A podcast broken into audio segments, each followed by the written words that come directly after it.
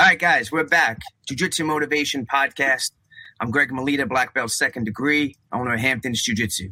And I am Bryan DeLuca, black belt first degree and author of Jiu Jitsu for Small People and other weird shit I think about. Love that title. Love that title. All right, guys. So today we got Greg Anderson on. He owns Endless Endeavor podcast, and uh, been actually been meaning to get him on here for a while. And uh, so really glad we are able to do that. Uh, kicking off season two of our podcast. So welcome aboard, man. Appreciate it. Thank you, man. I appreciate you having me. So yeah, I mean, we definitely, uh, you know, seeing you on on uh, social media and Instagram, and uh, just seeing how you came out of nowhere, pretty much. I mean, I've never met you, obviously, but um, let's actually kick off with how I first saw you uh, come onto the scene and go viral, pretty much on social media. So let's let's actually start with that before we go into any of the other stuff, which is how did all that come about, leading up to it, and uh, you know everything from there.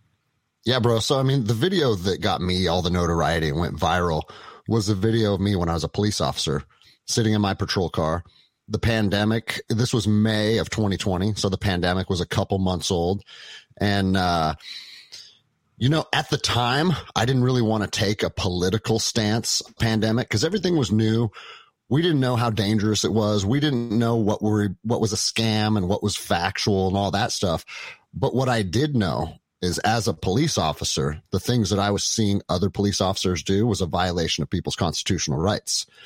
And so when I was seeing people arrested for going to the park, people arrested for going surfing, people's businesses being forcefully shut down, I was like, whoa, whoa, whoa. Like, what, what the fuck is going on nation, well, worldwide, really, but especially within our own nation because we fall under the United States Constitution. And it was just really troubling. And I kept seeing it. You guys know how it was. Every time you check social media, every time you turn the, the fucking television on, some old lady's getting arrested for walking her dog and all these crazy things. But the craziest thing to me was the fact that there was law enforcement officers out there willing to follow those orders because a mayor or a governor is telling them to do so. And so you know, prior to being a police officer, I was in special operations for a decade. I did 14 combat tours to Iraq and Afghanistan. And like, I was seeing, you know, they, the military sent us all over the planet to fight for people's freedoms. That's what we were told at the time as young 20 year olds, you know, here I am, 40 year old man now in my own country, seeing people's freedoms and liberties being trampled on. And I'm like, who the fuck? Why aren't people speaking up? My entire adult life has been about defending people's freedoms. And now I'm watching it happen in my own soil. And so I was just on patrol one day in Seattle and I saw again, I checked my social media or whatever, and there was two young Hispanic ladies that got arrested for doing nails out of their basement and it was like a sting operation. A couple cops went in pretending to be customers. And then since they did their nails, they hooked them up and took them to jail. And I was like, I can't fucking take it anymore. The mm-hmm. profession needs to be held accountable. People on the inside need to speak up because I felt like if I'm sitting in a patrol car in uniform and I say, Hey guys, this isn't what we do. I'm speaking to cops as a cop, right? So I thought it was important for somebody in the uniform, someone inside of the profession wearing the uniform to speak up. And that's what I did, man. And I just, you know, it wasn't a rehearsed thing or it wasn't planned. I just reached that point. I was fed up. I needed to, to express my thoughts held my phone in front of my face for eight minutes and just articulated those things. Guys, this isn't our job. We don't have legal authority to do that. Even if you, regardless of where you stand on the pandemic, our oath is to the United States citizens, not to your governor, not to the mayors, and not to these weird political allegiances that were like popping up all over the country. Which side are you on? You know, I was like, we're not right. on a side. We're on the side of people's constitutional liber- liberties. And, uh, bro, it went super fucking viral. I mean, hundreds of millions of views. And, uh, it's, it's real bizarre how your life can change dramatically inside 24 hours, you know? Mm-hmm. And uh, it's funny because every single cop I know personally was like, that message needed to be said. It was powerful. Even my chain of command and my, my superiors were saying that.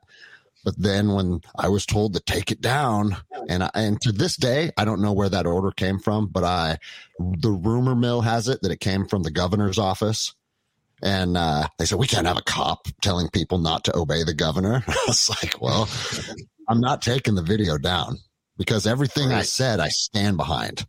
And they're like, mm-hmm. well, if you don't take it down, we've been told that we're going to have to terminate you for insubordination. So I said, listen, you want to terminate a police officer for publicly stating that our duty is to support people's constitutional rights? Then maybe it's time for you to do that because I'm not in alignment with you guys anymore. And that's exactly what happened, dude. They fired me. Wow. But it was uh it's weird, man, because at the time it was stressful and it's like shit, I got mm-hmm. three little kids. I got I'm I'm on the same right. grind as everybody else, you know? Mm-hmm.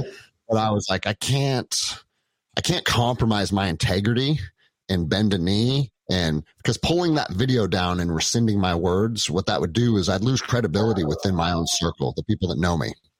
Yeah. And so uh, I just said, you guys got to do what you got to do. And they ended up terminating me. And in hindsight, best fucking thing that ever happened, man. Well, yeah. I mean, that's, that's the thing is like, you know, you made that video purely out of your, you know, your, your gut instinct, you know, on, on the job, boom, you know, this is how I'm feeling, knowing that risk that, hey, you know what, it, it, it may freaking come down to me being terminated, but I, that, that's, doesn't matter, you know? Do you think? Do you think that's what it like? So many people, the you know, you mentioned like a lot of people weren't speaking up, right? And do you think so many people were just afraid of that, afraid of you know they built, you know, we all build these lives for ourselves, and they were afraid that that would be taken away, like economically, if they spoke up. Hundred percent. Yeah, and, and it's it's something that's really troubling to me is that I've seen so many first responders over the last 24 months they're like, Hey, I don't agree with it. And I think this is stupid, but, but, you know, and then they have their excuse. I got a mortgage. I got little kids. And right. it's like, listen, that's fine. We all have our priorities and, and the mm-hmm. things that we need to take care of as men, but you can't do those things at the cost of compromising your morals and your integrities. Because today it's arresting a lady for doing nails. What are they going to ask you to do tomorrow? It's up to mm-hmm. us as the first line of defense to keep this government in check. And so many cops that I thought would stand behind me and be like, not a fucking chance. A lot of them right. just kind of went, al- went along, you know, go along to get along. And they're like, yeah. how many videos have you guys seen where officers are like, I don't agree with this, but it's my job. And it's like, dude, that you're sound, it's sounding awful fucking 1930s Germany. You know what I mean? Like it's crazy. Yeah. Yeah. And, and, you know, at the beginning, a lot of people are like, dude, you're crazy. This isn't worth losing your job over. Well, look where we're at now. You know what I'm mm-hmm. saying? Like, I think the proof is out there now that if we don't force these people to back the fuck off of us, they're never going to. And right. so after that video happened, I and I mean, I opened my jiu-jitsu academy in 2015. So it had been open the whole time that I was a police officer up here in Seattle, but it was more of a hobby because I didn't have the energy to be working full time and then nurture an academy full time like you need to. And, mm-hmm. uh, bro, that my academy has grown by 500% in the last year and a half. And, uh, and I always tell people, I don't say this to boast or like, oh, look at me, but, uh, financially, I'm making about three times the amount of money as I made as a police officer, as a jujitsu professor. And the reason that I say that is because a lot of people are reluctant to take that step into the unknown. But as long as you're passionate about something and you're willing to put the work in, it's going to give back to you at some point. That's just how the universe mm-hmm. works, man. Mm-hmm. Mm-hmm.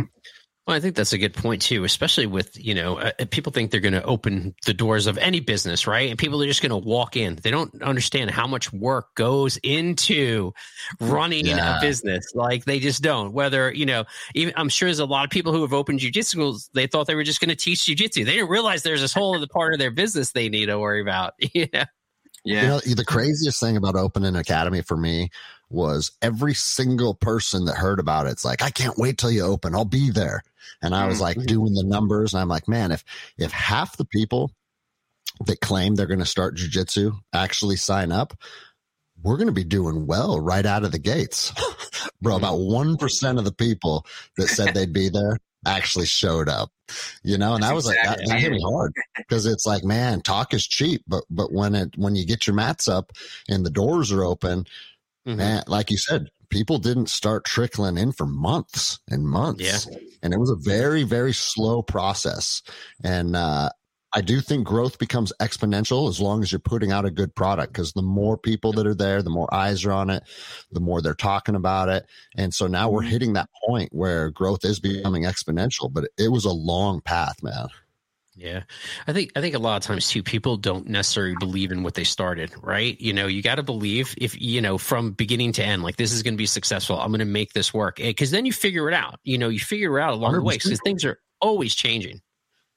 Yeah, and my like and I won't lie, man. Like I had a little bit of imposter syndrome because I got my black belt out of uh, Los Angeles with with mm. Checkmat, and the guys on my team were like Marcus Buchecha and Joe Assis and Luiz Panza and Lucas Leite and like Marcelo Mafra. And when I slapped and bumped with these guys, they took my soul every single time. like and that that has not changed to this day. So I used to uh, feel like, man, I'm not one of the guys on the team. You know, I, am right. Yeah, sure. I show up and I put in the work and I'm consistent. And obviously, they bought off on me. They gave me a checkmat black belt. You know what I mean? But at the same time, I'm like, there's levels to this and I'm not on the level that most of my teammates are on. And that used to kind of bother me, but it, it's not until, I mean, I'm 41 now and I've started to realize like my role as a gym owner and a professor and a coach and a mentor is very different than an athlete. And it's like mm-hmm. those guys may be able to slap and bump and tap me out, but that's not my job anymore to be the best fighter I can be. Sure, I still mm-hmm. like to train and we're all on the lifelong journey of getting better. That's not going to change. But at the same time, what I get fulfillment out of now is bringing in a young kid from uh, that doesn't have a male role model, or you know, someone overcoming an injury, and then watching them grow through jujitsu. That's what it's all about for me now, man. Yeah. I always say like, you know, we we talk about this a lot. Like I think one of the biggest keys that that I've taken away, you know, for like I started wrestling when I was a kid, you know, but from wrestling and, you know, jujitsu is like even when you're losing, you're not losing, right? Because you're always mm-hmm. getting back, you're always fighting back. Like you just it's okay because that's how the world works. You know, it's going to slap you around. You can't necessarily give in just because it slapped you around a few times. 100%, man. I tell my students all the time most of the lessons that you're going to take away from my mat room have little to nothing to do with fighting. Mm. Like, don't get me wrong. You'll become very proficient at fighting and self defense if you buy off on jujitsu and you put the time in. But where it's going to benefit you more is building your resiliency, learning how to adapt and overcome, face adversity. Mm-hmm. And I tell my students all the time, jujitsu is going to improve your professional life. It's going to improve, improve your ability to parent. It's going to improve your relationship with your significant other. And when people just listen to us talk about these things, it sounds like, man, you guys are on that fucking jujitsu cult. but once yeah. somebody gives it that night, I always tell new people, I said, give jujitsu 90 days. Mm-hmm. And I have yet to meet the person that gave jujitsu their time and then regretted it. Like, have you guys ever heard that? Like, hey, you know oh, what? Yeah. I trained for I trained for six months. That was a big waste of time. I should have done something else. You don't hear that about jujitsu ever. No. You know? Yeah, it's usually the exact opposite. Once I've trained jujitsu and I'm not training in jujitsu, I don't feel normal. You know, like That's I start right. feeling yeah, abnormal yeah. when you're not training. And did you no, notice when you when you did make that that decision, uh, you know, and then it came down after you put the video, and then they they asked you to remove it, and then you didn't, and you knew what was coming did you notice any changes within just your immediate jujitsu community? Opinions disagree, agree kind of thing? Well, no, it was, uh, I mean, I'm not trying to build a team of like minded people because I don't want to be surrounded by a bunch of Greg Andersons. But the just the climate of the world right now, the way that it played out is we have built a team of people that are very pro freedom, pro liberty, and they want to have the ability to choose what works for them. So mm. at my academy, I mean, I was like every other academy. We shut down initially because we thought the Black Plague was coming, right?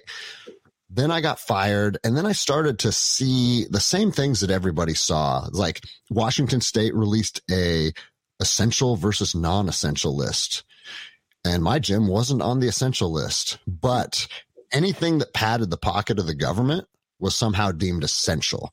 And so you could go stand in line to buy marijuana, but you couldn't come and train jujitsu or CrossFit at my academy. And it's like, listen, I'm a libertarian and I like smoking marijuana. I'm not saying that pejoratively, but what I'm saying is when you look at what the government said they're going to allow people to do and not to do, it made no fucking sense. Yeah. And so I said, Hey, we are open for business. Okay. We closed down for the two months or whatever it was. And uh, we're ignoring all mandates. There my my gym to this day is a mask free facility. And in washington state you have to if you don't have your mask on you can't be open. Like there's a lot of threats that have been that have been slung against us from the beginning but washington state never took any action. And i've been very open about it. You want to come and shut me down? I fucking dare you you know what i mean like i have made and this sounds dramatic to people but i was already fired as a police officer that's how i provided for my family right now I've built another thing that has become what supplies my family their ability to sustain life. And if any man thinks he's going to take it from me, then we'll fight to the fucking death, dude. Like I said, man, like that was my entire, I did a decade of combat. You think I'm going to let you take away what feeds my kids? And so I was very open about it. I'm like, guys, my body armor and my AR 15 is upstairs on my mat room. Fucking come and shut me down. See what happens, dude. Oh, like I'm ready to fucking die over this. And dude, it was getting crazy, man, because like labor and industry was sending us emails and, and, and calling us and it's been reported you're open still. We demand you shut down. And I'm just like, click. I'm not even going to have a conversation with those people. Mm-hmm. They can fuck themselves, you know? But it got to the point where I remember like hugging my wife goodbye. I started feeling like I was going on a deployment. You know, like yeah. my gym's seven minutes up the street. But it's like, is this the last time I'm going to see my family? Because the government is going to try and come after me. Mm-hmm. And dude, because I showed courage and because I didn't adhere to the mandates, dude, we grew and we grew and we grew. There's so many people that would call and be like, is it true that you guys are not wearing masks in your training? I'm like, yep, absolutely Like, can we come and try jujitsu? And what it did is it brought a lot of people from from different backgrounds that may have not tried jujitsu under a different circumstance. Mm-hmm. But since we were the only show in town that was open, especially kids, because man, they weren't in school, all their sports were shut down, and parents were like, "What do we? Our kids need an outlet." Mm-hmm. And uh, yeah yeah, it turned into the biggest blessing in disguise. And then people signed up and people bought off on what we're selling.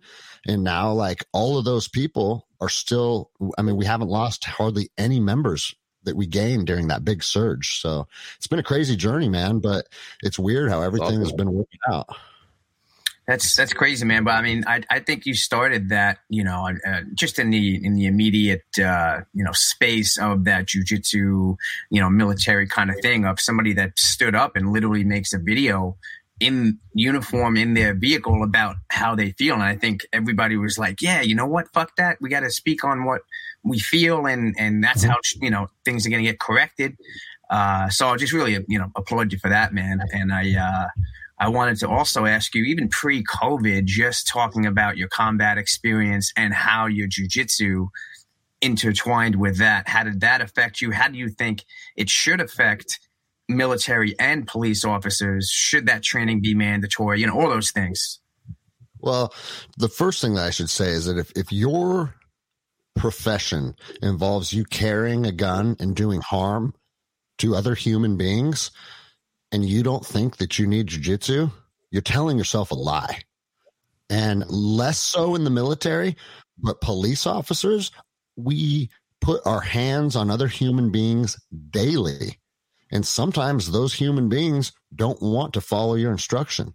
So it's it's not a matter of if you're going to get into a physical altercation as a police officer that 100% happens and depending on your jurisdiction sometimes on a pretty regular basis and so what what jujitsu did what jujitsu did for me as a warrior was it put my mind at ease because I'm on patrol, and as you guys are well aware, Seattle has become one of the biggest shitholes in the country.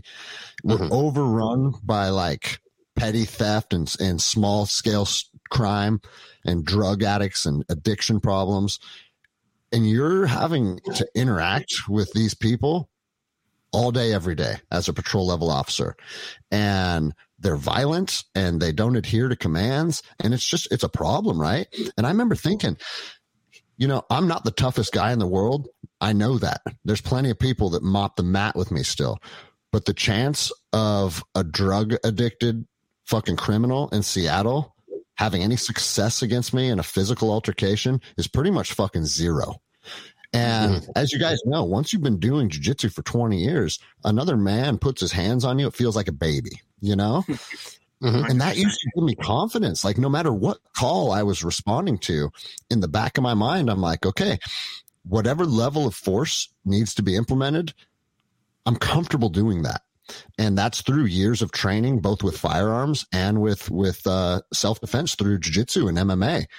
And I remember thinking one day, how can, how can the people that are completely untrained respond to calls for service? Like would that would be fucking scary. Like, hey, I'm gonna go be I'm gonna go to an altercation with somebody that's being violent, and I know nothing about violence. And, and bro, mm-hmm. and cops do it nationwide every single day. And I mean, we all see those videos where it's like five cops on top of a guy for, for 15 minutes. And it's like, dude, if you guys knew the Kimura, he'd be in fucking handcuffs, you know? Right. Yeah. simple stuff. Just control, control, control, you know? Yeah, yeah. I don't know. I, I, always had, you know, I took a lot of the, uh, the police tests and things like that, and I just kind of, you know, I, I didn't serve, and you know, I'm not on uh, law enforcement, but even just taking and filling out the forms, and I'm like, man, there should be like a plus whatever amount of points for, you know, a black belt in jujitsu. I mean, I think of they course. should be ah, you know, like I always felt like I just got the short end of the stick with that. And, uh, but yeah, I, I just, everybody that either trains at my academy that's on the job or, you know, um, we're, we're, part of Adopt a Cop. And just, I mean, you see more and more people that are on the job that come in and after they train, even for a few months, they can't see themselves on the job without training jujitsu. Yeah. And like Mitch, who who's the founder of Adopt a Cop, is a good friend of mine, and uh, my gym is also an affiliate with that program.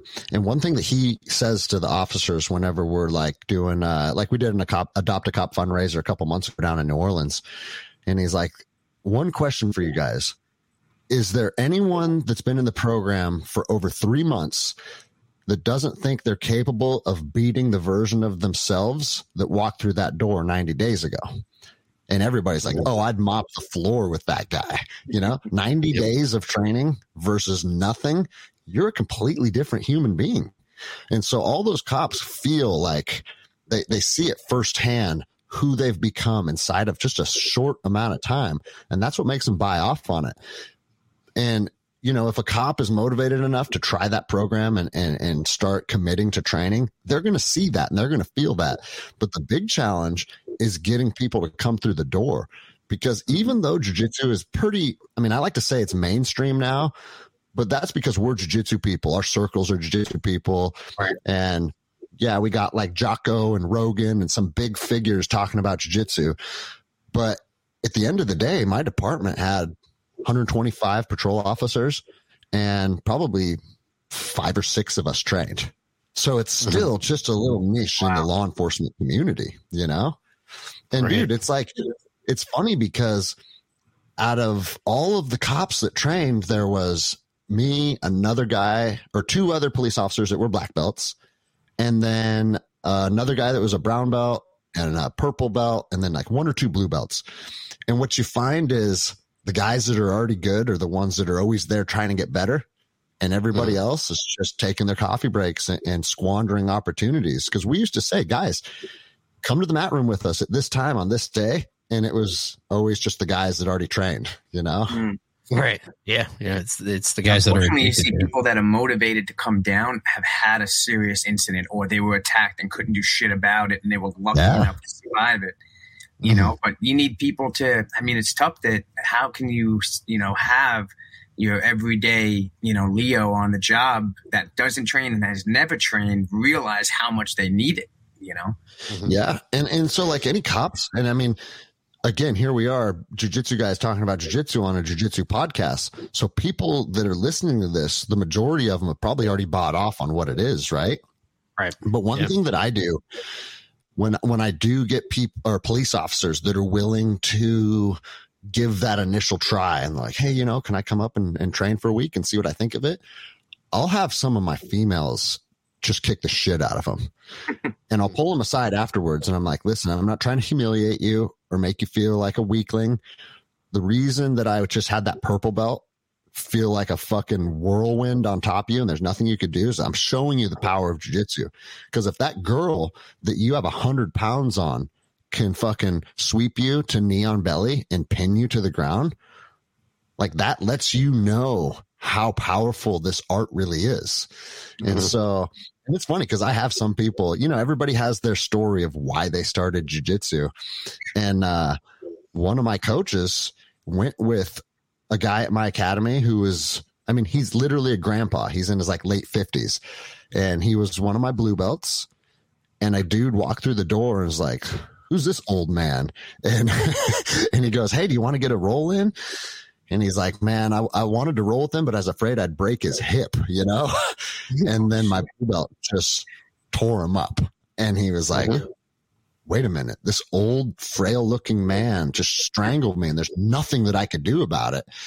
Uh-huh. And so I always tell people when you have that come to Jesus moment, you're going to go one of two ways. You're going to, you're going to run from it and pretend it didn't happen, or you're going to embrace it and say, man, those those deficiencies just had a spotlight shined on it and i'm going to have to correct those and i'm sure i mean i'm sure you guys have your oh shit that's what jujitsu is moments as well you know yeah. it changed yeah. your life that moment. What, what, do you think? What do you think makes some people go right? Okay, I'm going to embrace this, and some people go, "Oh crap, it's not. Uh, that's whatever. I got my ass whipped by a whatever 60 year old dude, and now I don't want to be back here anymore." Ego right? insecurity. You, you think it's ego insecurity? It's, it's, it's ego because you know that and, and ego is a dichotomy like everything because you know a lot of gyms will say hey check your ego at the door. And i tell my students i say hey you're going to slap and bump with another 205 pound man that's going to try and rip your head off. We are in an ego driven activity.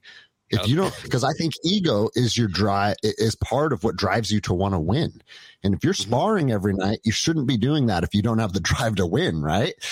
Yeah. but at the same time if you allow your ego to have too much power and you allow those losses to actually impact you in a negative way, that's applying too much ego to it. And we're all guilty of that, right? Like, you know how it, when you get caught by someone that shouldn't catch you, I'm now just getting to the point after 18 to 20 years of jujitsu where it doesn't bother me. Yeah, you know what I mean? Like, one of your blue belts, you're you're you're kind of just flowing with him or whatever, and he slips past your guard and gets on an arm, and it's like, fuck, dude. So there's always a part of us that doesn't like to lose, obviously, mm-hmm. but at the same time, the only healthy way to look at that loss is say, what did I do wrong? And how can I get better? And I think that some people are wired or they make the choice to take those uncomfortable moments via either in training or like you said those cops that have those uncomfortable moments out on the street. And they use that to motivate themselves to become better. Whereas some people they just want to put that on the back burner and say hey that was a that was an outlier. That's probably right. not going to happen again. I'm good you know? Mm-hmm. and the truth is you're not good. You're you're never good you know? Yeah. Yeah talk yeah. about like uh you know people that realize and don't realize that they need jujitsu. Where I have my academy in, in, the Hamptons, we're right next to a uh, Air Force base, and uh, a lot of the people that train at my place, uh, a couple of them are pretty high level, like uh, pararescue guys.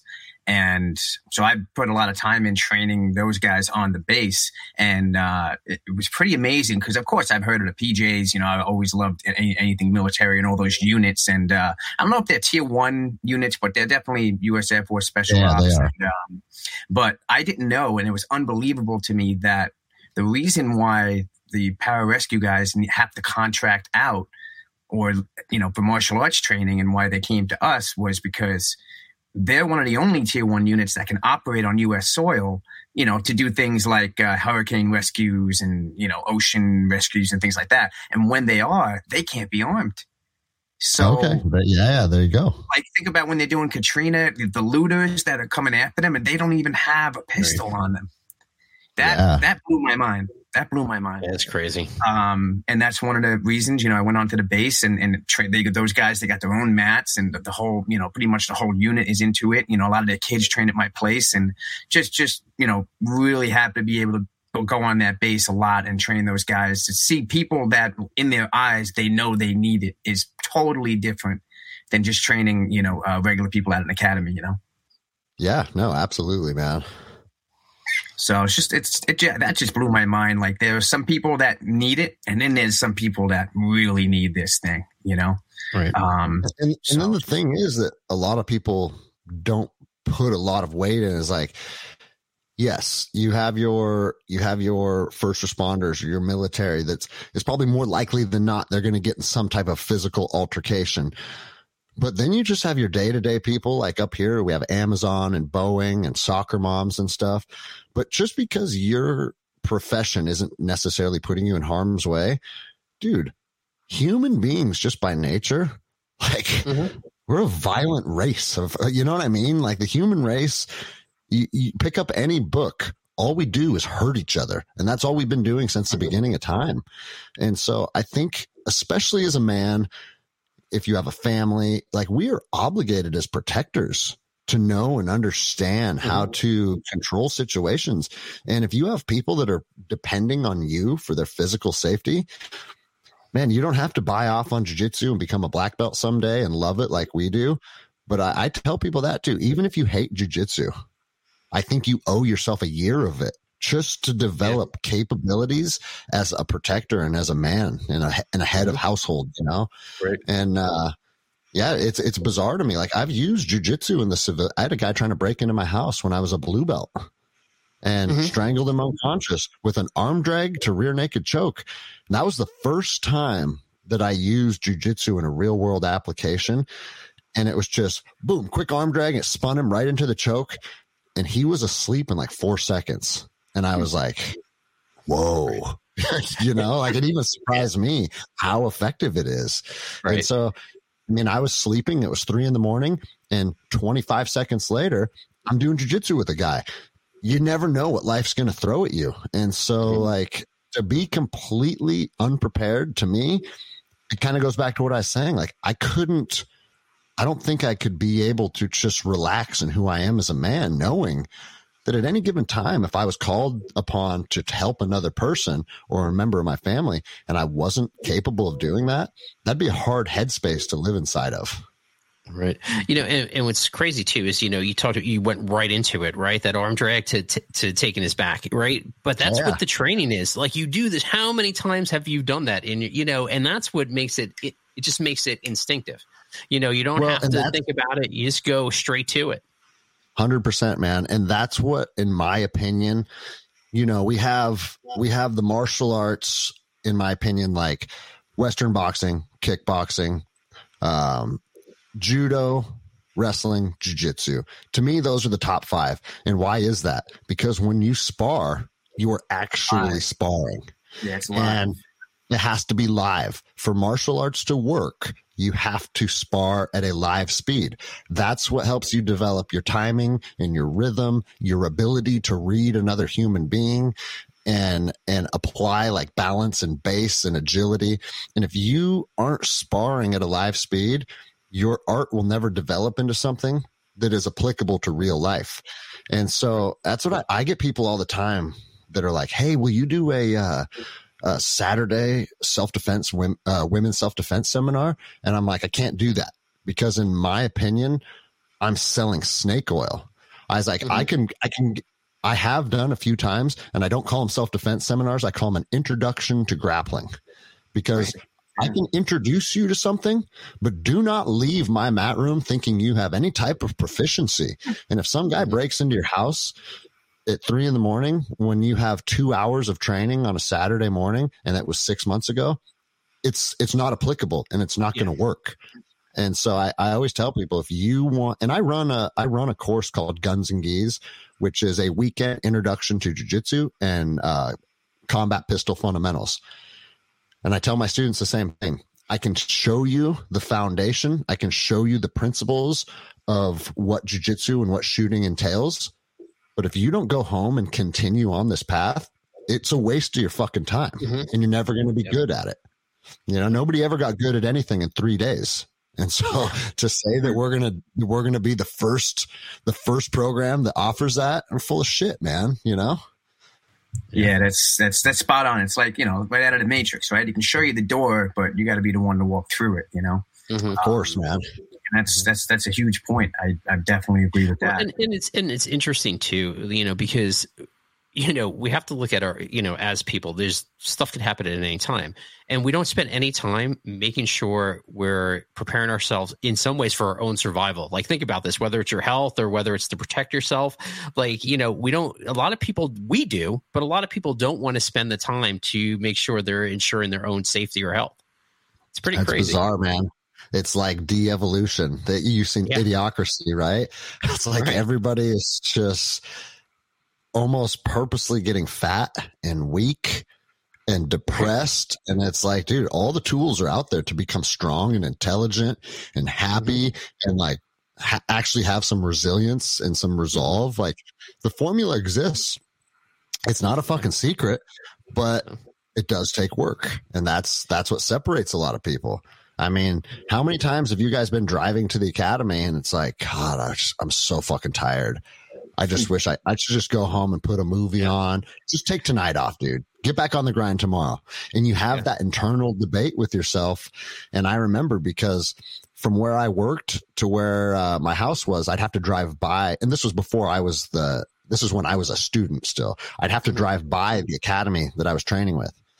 And on my commute home, I'd have all those reasons come into my head why why you should take the night off. Oh, your elbows, your tendonitis is acting up. You, you the baby kept you up last night. You didn't get enough sleep. On and on and on. And then I'd see the exit approaching, and I'm like, all those excuses, you're still a fucking pussy if you don't take mm-hmm. the exit, mm-hmm. put your gi on, and get on the mats. Yeah. And that would win every single time. But it's a it's an it's a literal internal debate with yourself to stay on the path, you know? Yeah, and and what's what's funny is because we all do that, and every time you go, you're like, I'm so happy I went. Right, I am so happy. I feel so much better like than I did before I got there. No matter how tired you were, and the same thing. I have young kids. No matter how late you were up, you know what I mean. Like you feel so much better after you go. Bro, yeah. I'm. Ho- it's funny you say that because I'm like, literally every single run you go on, as soon as you're done, you feel better. You're like, fuck yeah, dude. I got all that fresh air. My muscles feel strong. I got those endorphins. But before every single run starts, it's the same thing. It's like tying your shoes. God, dude. And I'm like, dude, you've been working out for fucking 25 years. When are you going to enjoy the process of lacing your uh-huh. shoes up and getting outside? But I, I just think it's, I think human beings, and I'm no exception, we're just an inherently lazy creature, you know? Mm-hmm. Yeah. I mean, yeah. like half, 70% of people are obese now. I mean, of course, we're an inherently lazy creature. The proof is out there, you know? And if everybody wants have, to stay inside all day. yeah. If you don't have that voice inside of you that forces you to step outside of that comfort, it's going to get mm-hmm. you too, you know? Yeah. I tell yeah. people I am an inherently very lazy person and I hate eating healthy, man. Like I wish that I could sit on the couch and eat pizza that's what my mind is telling me to do. Right. But I'll look like Chris Farley in 15 minutes. You know what I mean? Like yeah. I'm, yeah. you know, people always, I'm sure you guys follow Cam Hanes, right?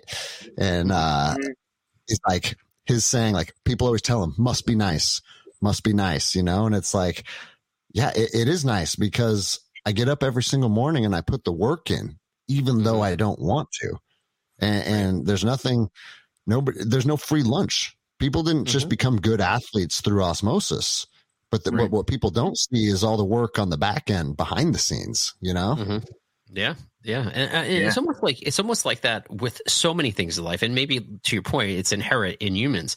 Like there's so much work you have to put, whatever it is to be in good shape, to lose weight, to have a successful business, whatever it is, you're always putting that work in to evolve to where you want it to be. And it's almost never ending bro. And, yeah. and the the older I get, the more I come to terms with accepting that it is a never ending process.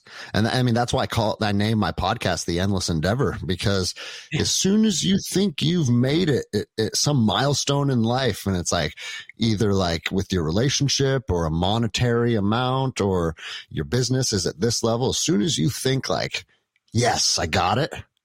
Mm-hmm. Something shifts and you got a new fucking problem to overcome and you got new new things that are fucking like taking your time and your energy and it feels like you're starting from square one again mm-hmm. and when you finally embrace that it's like no no no that's the journey of life if if life mm-hmm. ever stopped throwing you those problems it'd probably become pretty fucking boring, right? Yeah. And yeah. so yeah. embrace that and understand that this life mm-hmm. is going to just continuously and endlessly sling shit at you.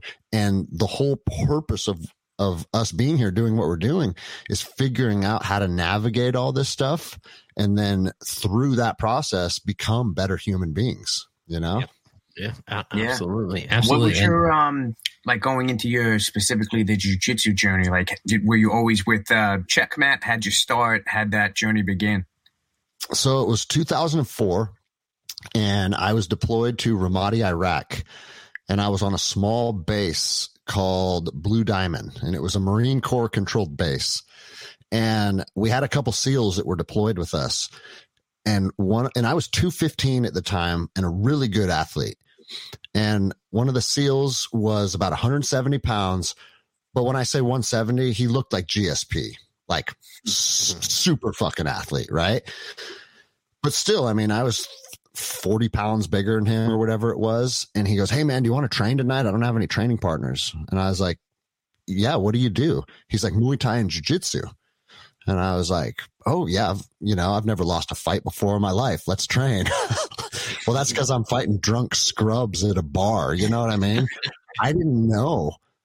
And even in the Ranger Regiment, you know, they teach you. And back then, it was kind of newer, you know, and they would show us some arm bars and chokes and stuff. So I thought like, oh, I kind of know some of this stuff, but I'd never sparred with somebody that knew what they were doing. And he was a purple belt and I was a guy that didn't know what I was doing. And so you know what, how that played out.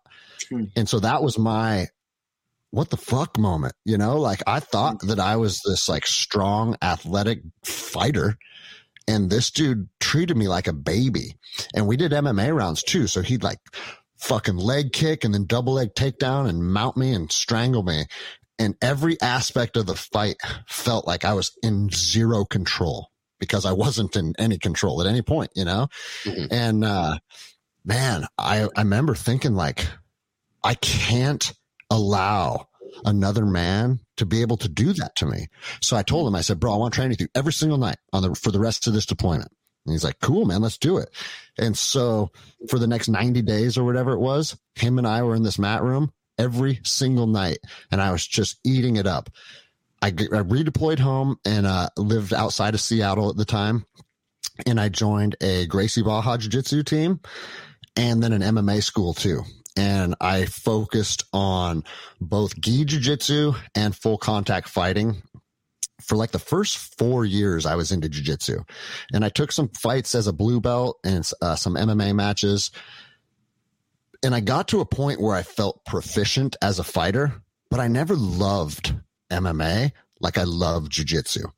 Like going to MMA and fighters training at night was always like, fuck, man, fuck. Like, cause you know, you're going to glove up and you're going to fight other men and it's just like, it started to weigh on me. And it got to the point where it's like, okay, you had this goal of becoming a good fighter. And now you're a blue belt in jiu-jitsu and you're a pretty good stand-up fighter. Not fucking great, but I felt like I can hold my own against most people now. And I said, but jujitsu was the side of it that you always really loved. And so I decided right as about as getting my purple belt that I'm going to move away from the MMA scene and invest 100% of my uh, uh, energy into jiu-jitsu. And at the same time, I moved to Southern California for work. And so this is kind of a funny story, man. This was 2011 and I looked at where my house was to where my office was and I found a jiu-jitsu academy and it was called Checkmat Corona, Corona, California at the time. And uh, I walk in, and the head coach is Buchecha. But this was 2011, and he hadn't right. won.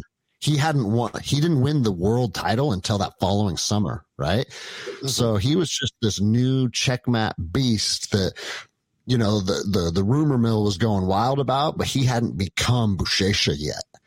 And mm-hmm. so it was uh it was me, him, and probably I mean that academy probably had 20 people, right? So pretty small academy. But then I had that moment again. Like the first time I rolled with Buchecha, I thought that I had this jujitsu thing kind of figured out. I was a white belt again, you know, and I was like, you know, I had fast tracked. By this time, I was a brown belt, and I got my brown belt in five years in uh, it, it, through Gracie Barra up here north of Seattle. And I think I got my brown belt fast just because I was strong and I was a good athlete and I could beat a lot of guys. But that doesn't, you know how that goes. That doesn't mean that you have high level jujitsu. That just means this guy's attributes outperformed that guy's attributes. And mm-hmm. so when I joined Checkmat as a brown belt, I realized a lot of those blue and purple belts down in Southern California competition circuit were fucking eating me alive.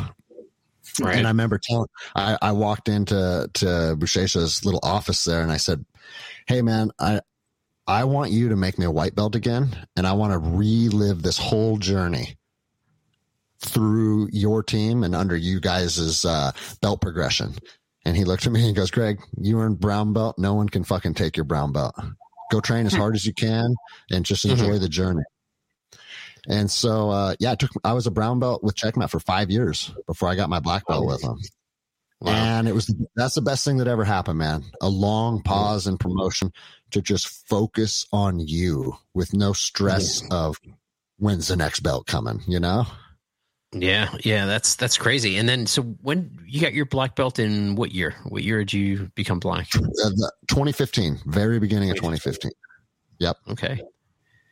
So yeah, it's been I just hit seven years, I believe. Wow. Okay. So you've been a black belt. it's for, funny, dude, because like you, you think. I mean, I've I've relived this enough times to now know that your your jiu-jitsu journey is endless. But if yeah, I look at who I was the day I got my black belt versus today, I feel like I didn't know fucking anything about jiu-jitsu, you know? Yeah. It's yep. crazy. Yeah, that it is. It is coaching really helps you grow as well. You know, mm-hmm. that's been a huge blessing for me. Yeah.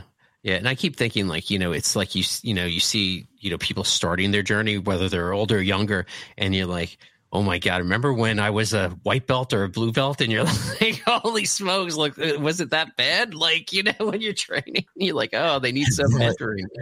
you know? It was that bad. It was that bad.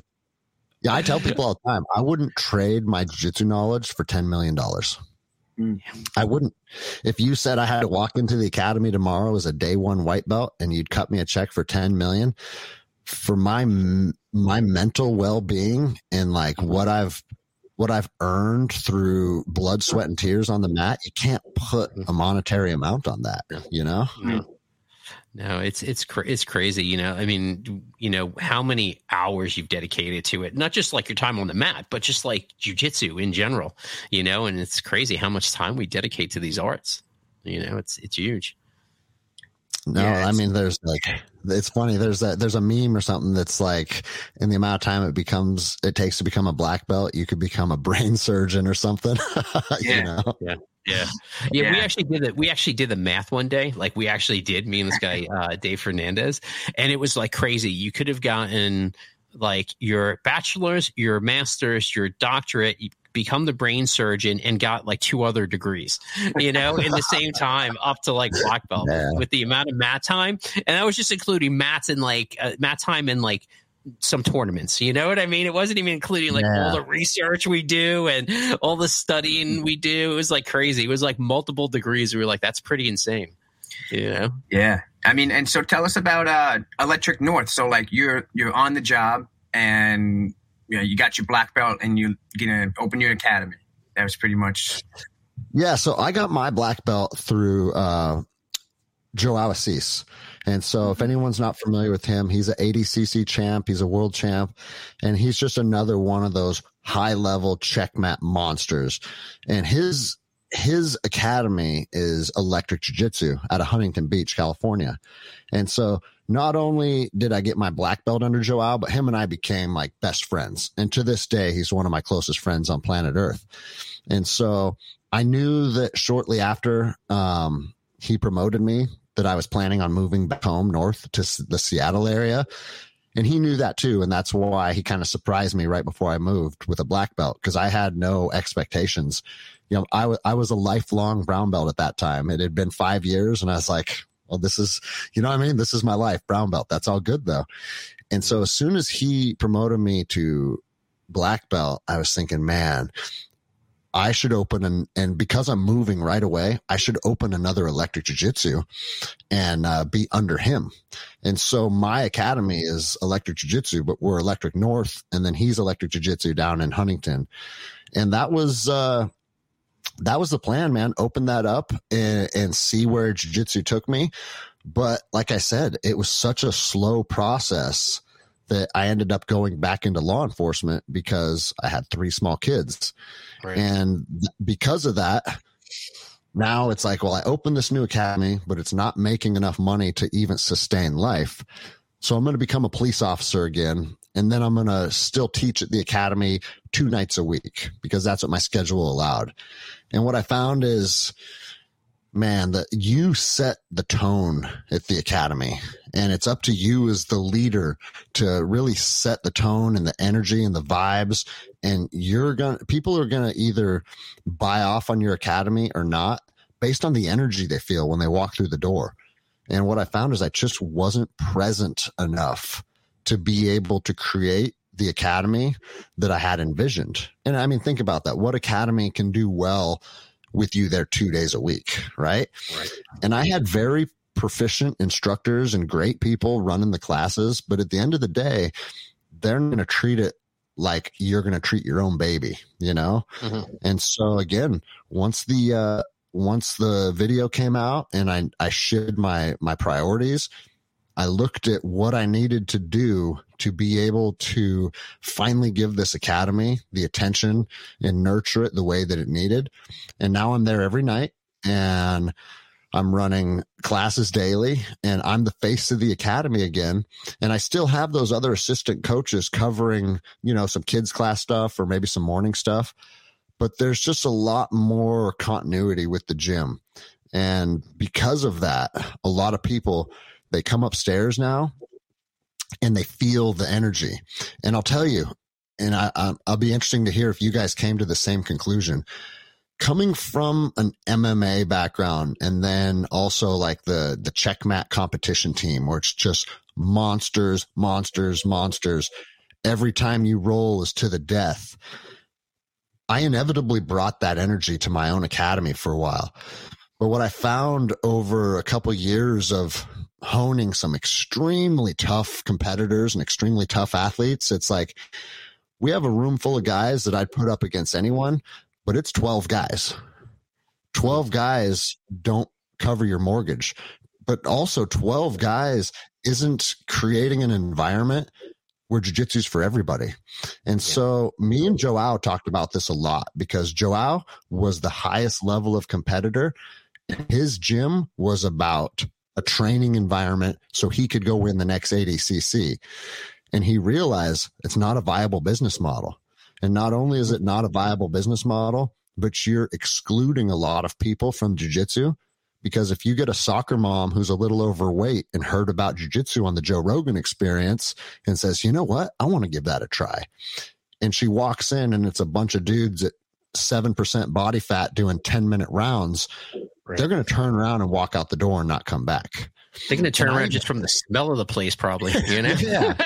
I even, I even had some people say, like, I don't have a six pack. I'm probably not a good fit for this gym. Hmm. And it's like, fuck, man. Like, yeah, that's kind of funny. But at the same time, I don't want people to feel like jujitsu's not for them. Now, we don't want to water jujitsu down like we've, they've done with karate and taekwondo and start selling an inferior product. But at the same time, we need as coaches to have that belief that jujitsu is for everybody. And if you're mm-hmm. overweight or you've never been an athlete, or you are someone with some type of ailment that precludes you from from being like super high level we need to be able to make the gym work for those people and offer Absolutely. them something as mm-hmm. well as still building up your young killers that want to be high level competitors you know mm-hmm. and i've finally figured out a way to offer that same training under one roof and it's cool man because it's like we close down training at 7:30 p.m. Our last class of the day goes from 6 p.m. to 7:30 p.m. I'm never locking the doors before 8:30 because we have 30 people that want to sit on the mats and talk about their day or ask mm-hmm. questions about technique or vent about you know what the, what their wife did and and it's like I'm sitting back and I'm observing this is what the mats are about. It's about the people having a community having a place to unplug from their day to day grind that's away from their significant other, that's away from their employer, that's away from all the stresses that they have to face day to day. And now they get to plug in with a different group of people. And that's what's become the most powerful thing, man. It's, it's really cool to see that like we have finally created an environment that still offers good training, but people from all different walks of life are feeling welcomed. Yeah. Yeah. I mean, uh, Bryan, I'm not going to allow myself to go down a rabbit hole here, my friend. you take that. Greg Greg talks about this all the time because we we both grew up in a very uh you know fight to the death uh fight to the death sort of uh yeah jiu-jitsu. I mean I, I I say it all the time. There's no secrets in jiu-jitsu. Everything is on YouTube. There's no you know seeking out a, a famous Brazilian to learn all these things. The secret is in how you build the community at your academy and allow it to be an environment where you can have a guy that wants to compete at the worlds and you can have that that mom that wants to come come in just to break a sweat. Uh, you got to have that environment that allows that. So, you know, yeah, no, and and once you feel like you've started to to find the formula that works for that exact environment, bro, I'm telling you, at least at my academy, that's when it's like boom, we started growing exponentially because you got both fighters talking about your gym and then you got both soccer moms talking about your gym and it's just growth starts to become exponential. You know, it's really cool to see. Yeah. I'll tell you one thing that's kind of funny. One person came in and left a review on, uh, I don't remember if it's Google or Yelp, but they're like, this guy is not enforcing the mask mandate. Everybody's up there. There's no social distancing and just kind of went on like a Karen rant. Mm-hmm. And then that ended up getting us tons of customers. People are like, I read that, I read that review and I wanted to come check out your gym the next day. right. I went to train there. I went to train there. Yeah. You know, I, I, and I think something you pointed out, especially, you know, being on the mat, right? You're, you're talking to people like it, there's a ton of diversity on the mat. And, but here's the thing. It's a place where everyone has so much respect for everyone else 100%. because you, you fought it out like literally like you've been as intimate with that person in that fight or that role like just minutes before and everyone just has like this m- major amount of respect for everyone else on that mat regardless of anything else you know and that's i think that's one of the beautiful things about jiu-jitsu 100% yeah. man and that's like i tell people all the time because all the different things that is, is, just plaguing our society. It's like, oh, black versus whites and, and transgenders and, and the Democrats are saying this to the Republicans. It's like, dude, come on the mats. And mm-hmm. nobody gives a shit about your sexual orientation, the color of your skin, what politics you buy off on. Like mm-hmm. it's my jujitsu versus your jujitsu. Let's see how it plays out. And mm-hmm. because mm-hmm. that's such a fulfilling experience, people don't care, put emphasis on all the other bullshit. And it's mm-hmm. like, where else in society can you have an activity that brings together so many different walks of life? And that's one reason why jujitsu right now, more than ever, I think, is super powerful because the powers that be in the media and all, all the, the corruption in our government, every single thing we look about, look at is divisive and it's pulling us apart and it's destroying relationships. And jujitsu is the antidote to that, man. Like jujitsu mm-hmm. is the complete opposite. And I'm sure you guys have felt this too. Like I, I travel anywhere that I go in the world. Like I went to Reykjavik, Iceland on a vacation and I walked into Gunnar Nelson's gym and uh, I was like, "Hey, I just want to get some some rolls with you guys tonight at your 5 p.m. class or whatever."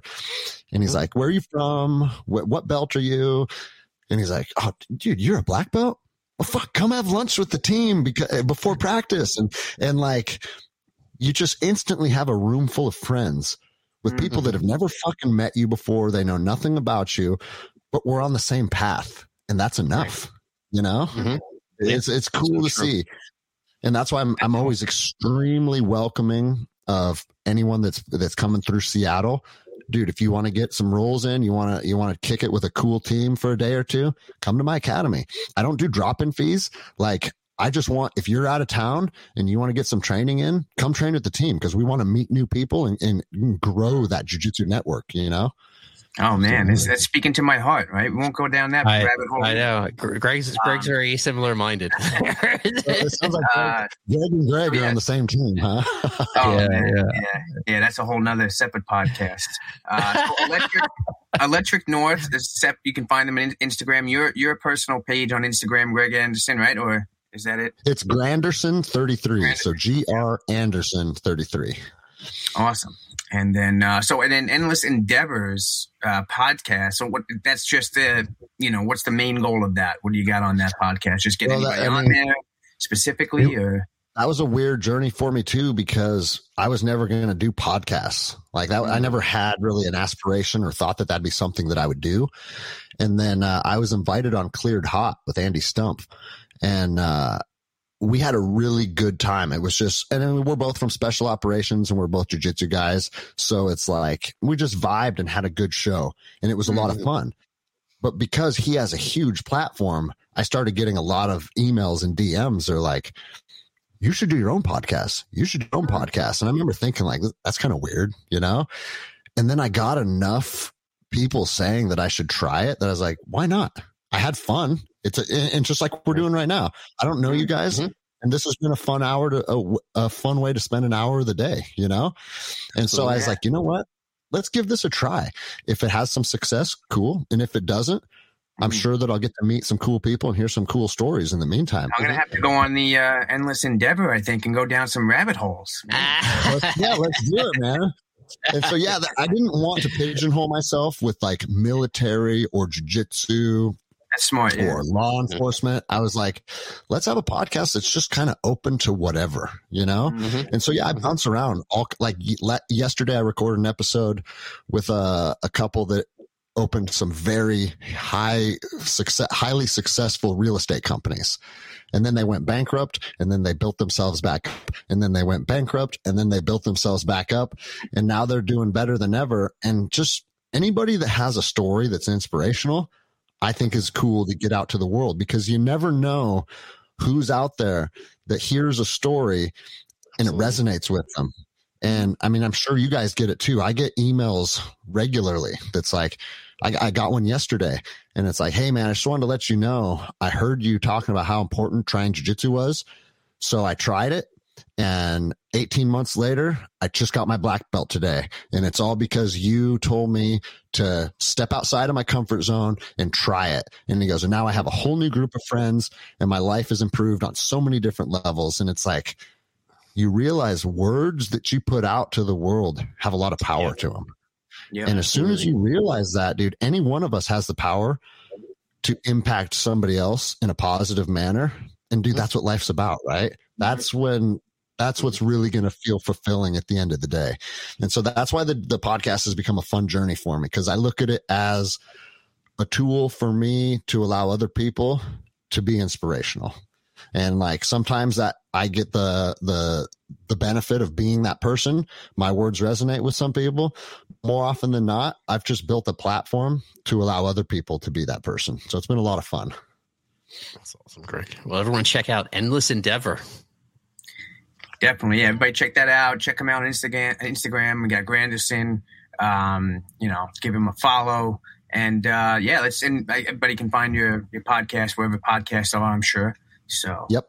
Well, cool guys. Appreciate it. If uh, and again, if any of your listeners are ever in the Seattle area, my gym's about 45 minutes north of downtown.